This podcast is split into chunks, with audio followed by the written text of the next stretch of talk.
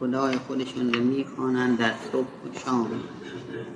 و هیچ قصدی جز او ندارند فقط برای او عمل می‌کنند و اطاعت امر تو حسابی بر آنها نداری. از حساب تو به آنها چیزی نمی‌رسد. از حساب آنها هم به تو چیزی نمی‌رسد. که اگر ناگواری باشد تو اونها را از خود ترد مکن. که اون وقت از ظالمین ظلم کرد و همینطور آزمایش می‌کنیم کردیم بعض آنها رو به بعض که می‌گویند بعضی می‌گویند اها اولای من الله علیهم. آیا این اشخاص هستند که خداوند منت گذاشته از اونها آیا خدا مگر خدا داناتر به شاکرین نیست و هرگاه پیش تو بیایند کسانی که ایمان می آورند با آیات ما. به آنها بگو سلام بر شما سلام علیکم سلام بر شما. خداوند بر خودش واجب کرده رحمت را مهربانی را و تفضل و ترحم را که اگر کسی از شما کار زشتی بکند از روی نادانی و جهالت و بعد توبه بکند و اصلاح کند خود را او غفور سرحیم بسیار باشند از بسیار مهربان. و همینطور ما آیات را تفسیر می‌دهیم. برای اینکه راه گناهکاران باز بشود بدانند که راه بسته نیست.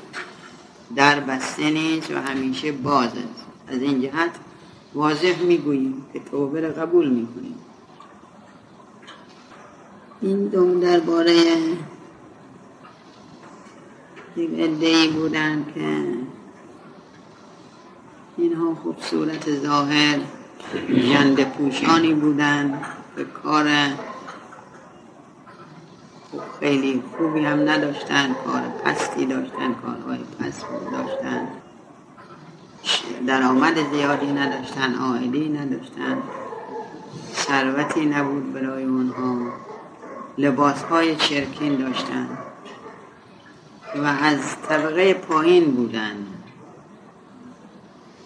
وقتی این اعیان مکه می آمدن خدمت حضرت یا در مدینه بعض اعیان مسلمین مثل عثمان عبدالرحمن ابن عوف که اینها جز اعیان مسلمین بودن می آمدن خدمت حضرت. یا در مکه می آمدن ادهی خدمت حضرت از اون سران قریش برین صحبت کنن. حضرت هم خب با اونها ملاطفت و ملایمت میفرمون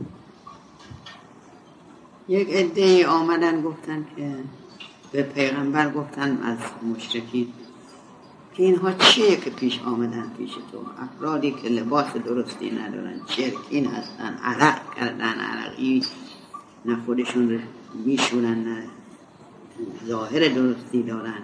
اومد تو به همین ها دل خوش کردی و دور خود جمع کردی و اینجور ما رفتار می‌کنی اگر مخواهی که ما پیش تو بیاییم دست از این آوردیم و اقلا وقتی ما هستیم این را از خود دور بگو نه. و حتی بعضی جوری بودن که لباس هاشون خب سفید و تمیز و خیلی این در اون موقع لباس های خوب اینها می آمدن پهلو, هم پهلو همونا برای اینکه در, در مجالس در حضور اونها که امتیازی نیست که بگیم بزرگ جلوتر باشه بزرگتری باشد از بزرگ ظاهری یعنی اون که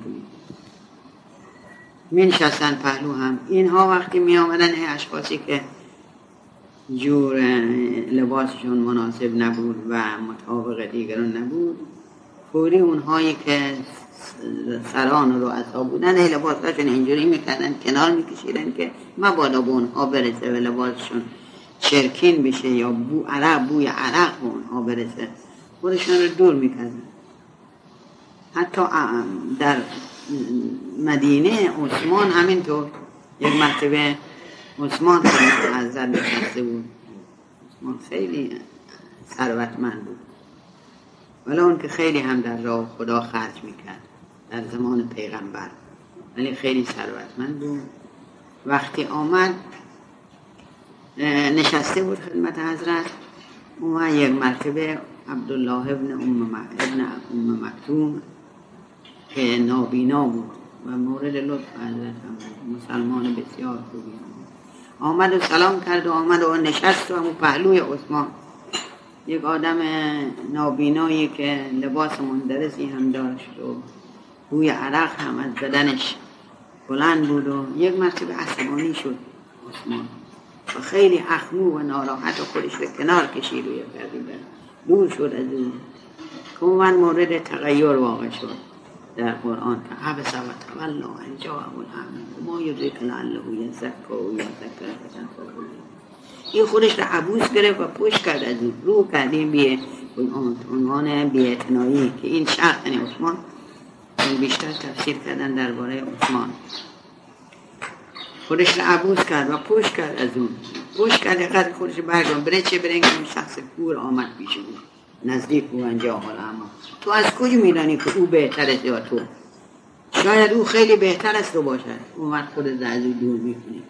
این نهایت تشدد و تغییر در مکه و برای افرادی که قریش بوده یعنی از قریش بودن و از بزرگان قریش اینها وقتی می آمدن با اون اعیانیت حتی هرچه معمول این بود که هرچه اعیانتر باشه لباسش هم بلندتر بود حتی لباس ها به زمین می‌کشه به زمین می‌کشید و عرب ها هم که مقید به پاکی و نجسی نیستن.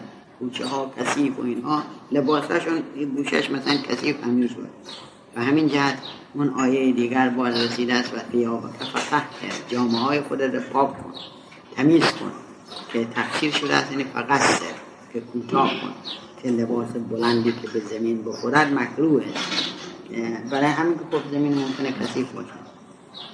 ولی اینها اینجوری بودن بعض ها هست بودن که یک حتی یک متر پارچه از رو به زمین کشیده می‌شد از لباسشون اینجوری بلند بود.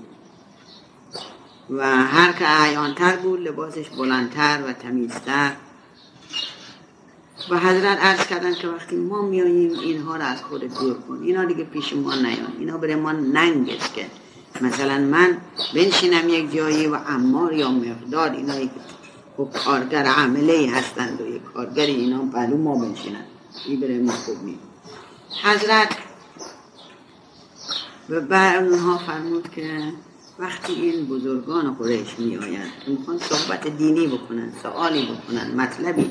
شما نیایید که اینها عصبانی میشن وقتی این دستور حضرت فرمود این آیه نازه شد. ولا اسناد الذین دور مکن از خودت اون کسانی را که خدایشون رو می‌خوانند صبح و شب.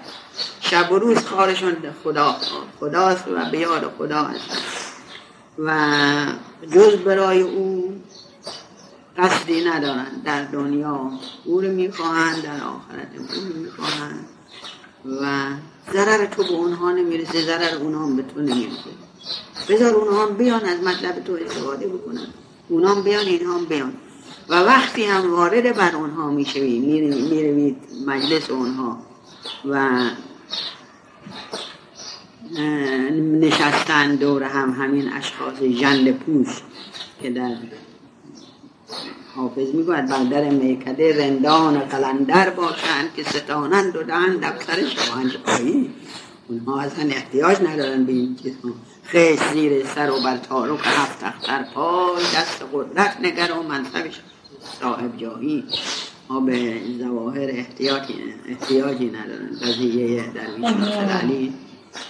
درویش ناصر علی از فقرای زمان مرحوم آقای حسین علی شاه. خوب نور علی شاه حسین علی شاه. سحر 27 ماه مبارک. بعد از نماز فقرا در خدمت حضرت حسین علی شاه در اصفهان نشسته بودن و با حال سکوتی حال مراقبه حال خلصه چون باطنه نشسته بودن. یا دوزانو در با حال مراقبه به یاد خدا. یک مرتبه سرش بلند کرد حرکت کرد. خطاب به توندی به آقای حسین علی شاه. خب جانشین حضرت شاه علی رضا بودن. حسین علی شاه. به تندی گفت الان برادرم مشتاق در مسجد در کرمان کشتن. یا انتقام بکش یا با ما با انتقام بکش. ایشون فرمونن صبر. صبر کنید. گفت من, من حال صبر ندارم. طاقت صبر ندارم. تو صبر داری بکن. من پا میشم الان میرم انتقام بکشم. حرکت کرد. حرکت کرد. پیاده پیاده از اصفهان به طرف که اتفاقا در همون ماه مبارک هم در روز 27 ماه مبارک مشتاق در دالان مسجد کرمان کشتن و درویش جعفر هم که با او بود خودش رو جسد مشتاق انداخت و او را هم کشتن. مقصود این حرکت می‌کنند حرکت می‌کند و بین راه پیاده که می‌رود. آ محمد خان قاجار هم حرکت کرده بود با خشون خودش برای فتح کرمان. بین راه در راه می‌بینن یک دمیش جولیده پیاده میره میگه صداش کنه ببینید چی میره به کجا میره برای چی سوارش کنیم مثلا. صداش می‌زنن. خود آ محمد خان از اون می‌پرسد که درویش کجا میری از کجا حرکت کردی؟ کجا؟ گفت می‌روم کرمان. گفت برای چه پیاده؟ حالا برای کرمان گفت برادرم مشتاق در کرمان کشتن میرم انتقام بکشم. آقا محمد خانم که قصد فتح کرمان داشت. و گفت درویش تو برگرد حرکت نکن.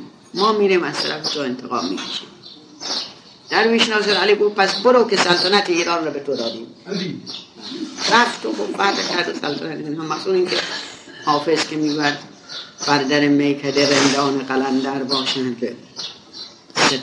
و دهن افسر شاهنشاهی درست است ولی البته اینم بیگاهی می شود. یک درویش مجذوب بی اختیار یک چیزی می‌گوید و اثر می‌کنه الا بزرگان کمتر اینطور کار می‌کنن واسه ظاهر رو هم باید حفظ کنن ظاهر رو هم باید حفظ کنن و الا زیر, زیر دست بنی امیه ساکت نمیشستن یا با بنی عباس اونجور که در خانه بنشینن و بنی عباس مانع بشون از این که مردم بروند پیش اونها یا امام زین العابدین در خانه خانه نشین بشود برای این که خب از طرف بنی امیه نمیگذاشتن. کسی پیش صورت ظاهر اونها صابر بودن و همونطور که آقای حسین علی شاه گفته بودن صبر می‌کردن.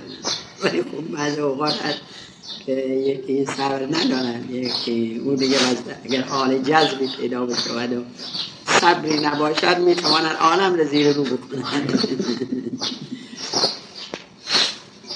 این است که اینطور اشخاص اینا دور هم نشسته بودن غالبا افرادی بودن که در اصحاب صحفه اصحاب صحفه صحفه هست در مسجد مدینه جلو ظریف مصحح که بیشتر سیاه ها جلو میشینن و یک نرده هم داره یک پله بالا میره نرده داره.